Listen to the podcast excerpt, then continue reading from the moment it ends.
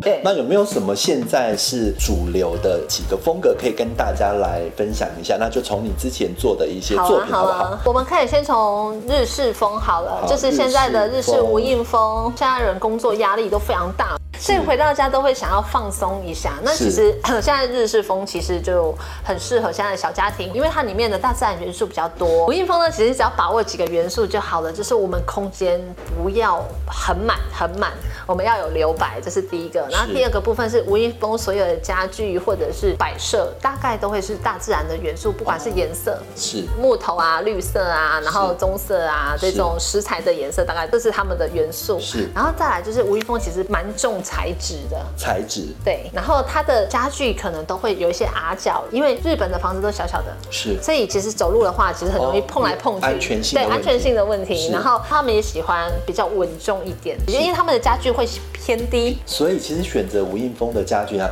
这一点还蛮重要的。相相对偏低家一点具点不。能那么高。对对对对。对那接下来我们可以看一下现代现代简简约约风是。那现代简约风其实是我现在服务很多工程师，工程师喜欢现代哎简约风工程师因为他们就是是真的是工作压力很大，然后或者是银行高阶，必须得要一直动脑，一直动脑动脑，所以他们希望回到家的时候我就 shut down。那所以空间的色彩其实都会相对的饱和度非常低，可能对都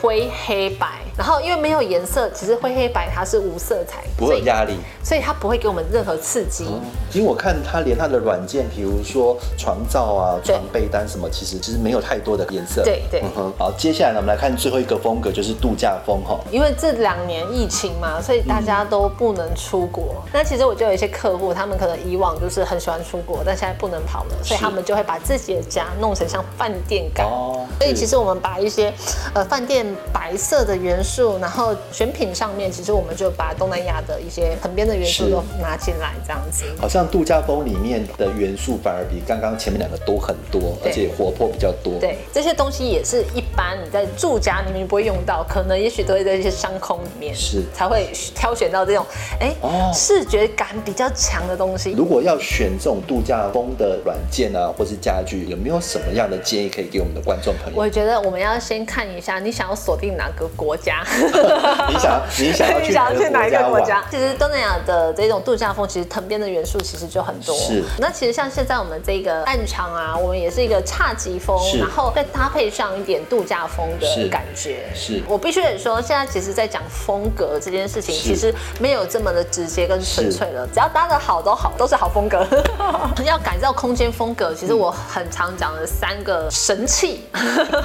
是便宜又好用。便第宜一又好用个植物。哦，当然，自然植栽最好。那因为它第一个是它有生命力嘛，你每是天看到它，它都长得不一样。那其实像我们刚刚看到我们的样品屋，其实也有一些植栽，但它就是仿真的。哦，其实现在的技术都做得非常的好，非常好，非常好。所以其实你如果真的是黑手指的话，你就点缀一个仿真的，或者是一个意象的，是那其实这个空间的感觉就会就可以嗯立马不同。那第二个东西呢，其实就是光源。哦，灯光有层次，对灯光的层 次感。那像其实我家有好多灯，嗯就是一回家旁边就有那个桌灯，然后有立灯，然后有氛围灯什么。分很多个区块的对灯光的这个对对氛围布置，所以不同的光源其实就会打造不同的氛围，是所以用灯来改造其实也是立马的。是第三个就是香氛，其现实在很流行对的。味觉这个东西，就是可以一秒串起我们过往的经历，跟改变我们的感受的一就个东西，就跟你去做 SPA 一样，SPA 都很多这种，特殊的味道。是是，对，精油啊、香氛啊、是香水啊，然后或者是鲜花啊，是只要有味道的东西，其实它就可以立马就让你转换心情，是跟氛围。对，所以这三个好用小物其实便宜，随时 CP 值又高对，然后而且是很好取得的。如果我们要维护一个真的很美的居家空间，有没有哪一些是要注意？ 第一个呢，大家要记得，如果我空间杂乱，这个空间就不美。这是最大的法则。 对，所以我们东西真的不能太多，我们要真的断舍离，或者藏起来，然后再来就是调整、转调整换、转换譬如说，今天我这一盆花我放在茶几上面，是但是我可能明天我想要把它放在我的端景。是我觉得我们可以有意识一点的，就是我们不用一直买买买，可是我们现有的有什么东西哦？所以它是很火的，它不是对说一直放这里就放这里。没错，因为软装就是可移动式哦的是摆件，再来就是跟你的家多一些连接。哦我有时候喝咖啡，我可能